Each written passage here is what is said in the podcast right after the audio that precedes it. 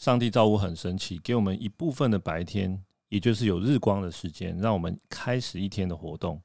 但是当太阳下山，我们自然而然呢，就会依序的生理时钟去做一个适度的休息。那这时候天空呢，就仅仅剩下一个所谓的反射光，也就是月光，让夜晚有一个微微的照度，有一个缓冲，去让人们延续白天的活动。哦，我这边讲的是在还没有灯光这件事，但是呢，当我们有了灯光呢，那每一栋经过设计师巧手设计的建筑，其实也像人一样，白天呢需要展示自己的形态外貌，夜晚也需要灯光计划来做延续。有经过灯光设计的建筑呢，都需要被摄影师做记录，我们也就顺理成章。有了建筑夜景的拍摄业务，接下来呢，我就带大家来认识一下建筑夜景拍摄的这个魔力。如果你是第一次听到这个节目的话，我先自我介绍一下，我是 Tony，是一名空间摄影师，也是 MIP 的课程教练。那这个节目呢，就是要与你分享，如果要投入空间摄影的话，你应该知道哪一些知识，锻炼哪一些肌肉。我们白天活动呢，都是靠着太阳光的照射。但我们想看看哦，太阳光是一个非常大的发光体。我自己稍微呃查了一下，人类一般的活动需要的照度，每平方公尺呢，大约落在五百到八百流明左右。哦，当然也有更高或更低的。那如果呢，需要更集中工作的环境呢，每平方公尺的流明数就会更高。所以说，为什么呢？我们除了在室内的灯光以外呢，我们还需要台灯，让我们在桌面上的工作看得更明亮、更舒服、更聚焦。而在一个正常的日光，也就是太阳光的照射下，每平方公尺的流明数呢，大约是我们需要流明数的一百到两百倍。维基百科上面记载的是，太阳光照射在地表上，每一平方公尺的照度呢，大约会落在十万流明左右，所以太阳这个发光体非常的大，在太阳下呢，我们任何的人造光源对它来说都是微不足道。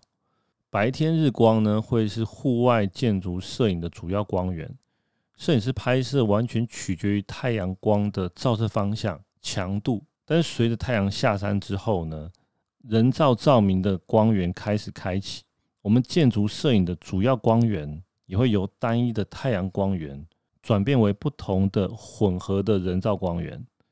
那为什么是混合呢？因为我们可以发现，在城市中的灯光有偏暖色调的，又偏冷色调的。例如街道上往来汽车的车头灯，也许是 LED，会是在五千 K 的色温光源左右。那背后的刹车灯呢？透过红色亚克力产生红色的光源，或者是黄色的光源，那这些色温相对来讲就变得更低了。那骑楼招牌呃则是白色的色温光源，所以每一个设备的光源都不一样。我们如果仔细去观察，在大楼里每一个楼层的住户呢，家里点灯的颜色呢，它的色温也不一样。有的家里呢色温是偏冷，有一些家里色温是偏暖。每个人都有自己喜好的色温，但总体来看。这个城市整体的色温呢，它还是属于一个混合的色调。因为这样呢，所以我们在拍摄夜景的时候呢，会因为色温的冷暖产生一个冷暖交汇的这个视觉效果。在夜晚的建筑摄影，主要表现的时间大约是落在太阳下山，自然光微弱，人工光源开始亮起。这之间的一个测光明暗反差均匀的黄金平衡交叉的时间点，所以我觉得这个名词上呢，应该修正成傍晚的建筑摄影啊，因为傍晚的光线跟建筑这样相呼应呢，其实最漂亮的。日落的微光依然可以让建筑的轮廓和细节隐约可见，那这个时候呢，非常的短暂。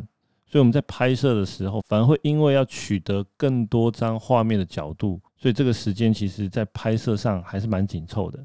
在城市的灯光和大楼的灯光开始点亮的时候呢，这时候通常天空漫射的自然光与人工光源之间的亮度差异还不会十分明显。这个是我们在拍摄时最有效率的时候。这个时间通常人造光源不会过曝，自然光源也不会曝光不足。我们摄影师呢会把握这个关键时刻。但如果时间再往后延迟，我们就会发现天空越来越暗，城市或大楼的灯光呢越来越亮。我们这个时候呢就需要架着脚架。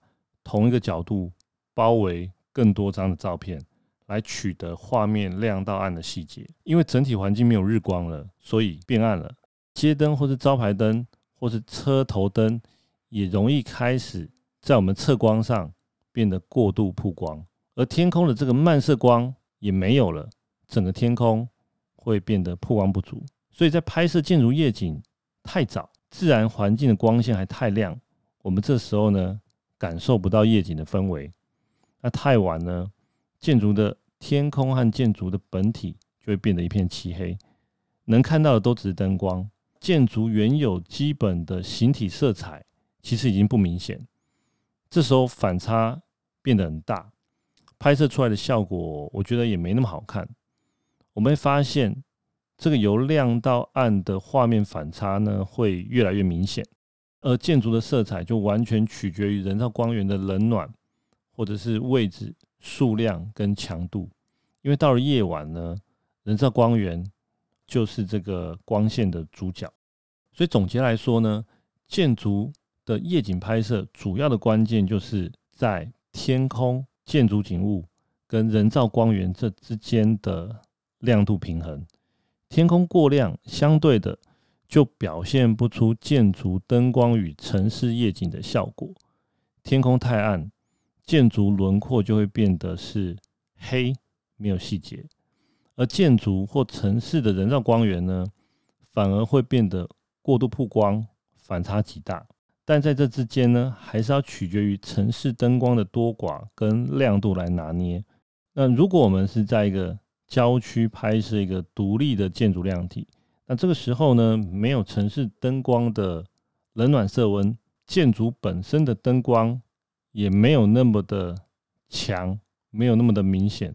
我们这个时候呢，就必须要更早一点来拍摄，以免太阳下山的时候，因为没有周边城市的灯光照明，延续着建筑本体的轮廓，所以城市灯光的多寡呢，也会对建筑拍摄的表现。有不少的影响哦。好，那希望这一次的内容会对大家有所帮助。那最近呢，研习会的二点零版已经开始了。